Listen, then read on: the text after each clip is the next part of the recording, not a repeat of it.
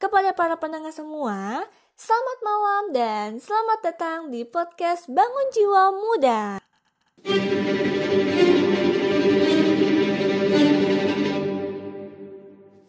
Hai para jiwa muda semua, kenalin nama gue Hani, gue yang akan menemani malam minggu kalian semua. Gimana nih kabarnya para jiwa muda? Malam minggu gini sih enaknya nggak ada sama pasangan ya?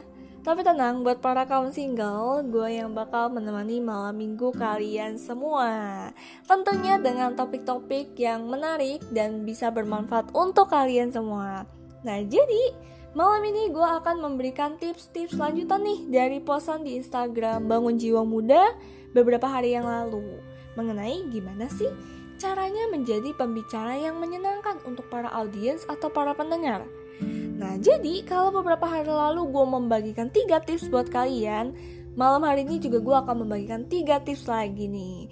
Jadi tips yang pertama adalah selain kalian menceritakan tentang pengalaman pribadi kalian, kalian juga bisa menceritakan tentang pengalaman pribadi orang lain.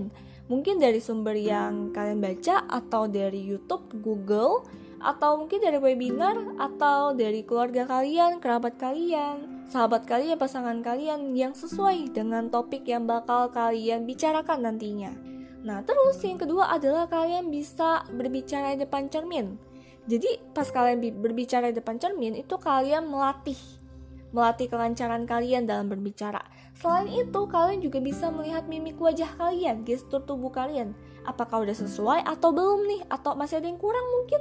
Nah, terus yang ketiga adalah di mana kalian bisa berbicara atau melatih berbicara di depan orang-orang yang mau dengerin kalian ngomong gitu mungkin keluarga kalian, pasangan kalian, teman kalian, sahabat kalian, atau siapa pun itu yang mau dengerin kalian untuk berbicara nih nantinya di depan gitu.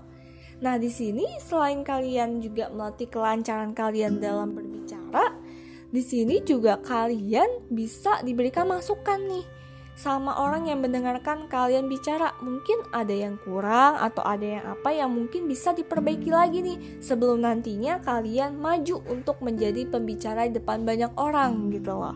Nah jadi di sini gue tekanin lagi ada tiga hal atau tiga tips yang bisa kalian terapin untuk menjadi pembicara yang menyenangkan. Jadi yang pertama adalah kalian bisa menceritakan tentang pengalaman orang lain.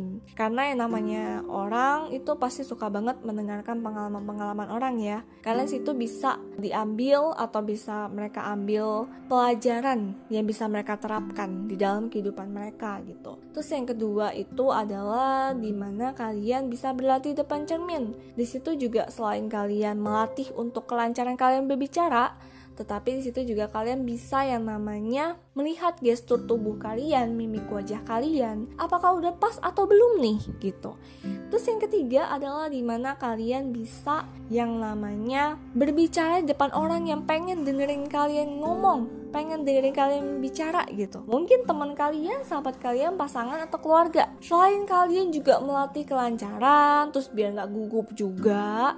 Abis itu juga kalian bisa mendapatkan banyak masukan-masukan mungkin masukan yang harus diperbaiki lagi mungkin ada kekurangan dalam berbicara atau segala macam. Jadi kalian masih ada waktu untuk memperbaiki lagi biar pas maju nanti kalian udah berbicara depan banyak orang itu kalian lebih oke okay lagi bisa menjadi yang terbaik gitu.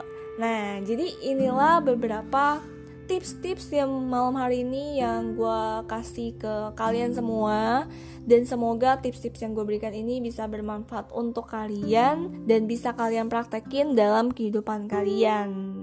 Sekian, terima kasih, selamat malam dan sampai jumpa.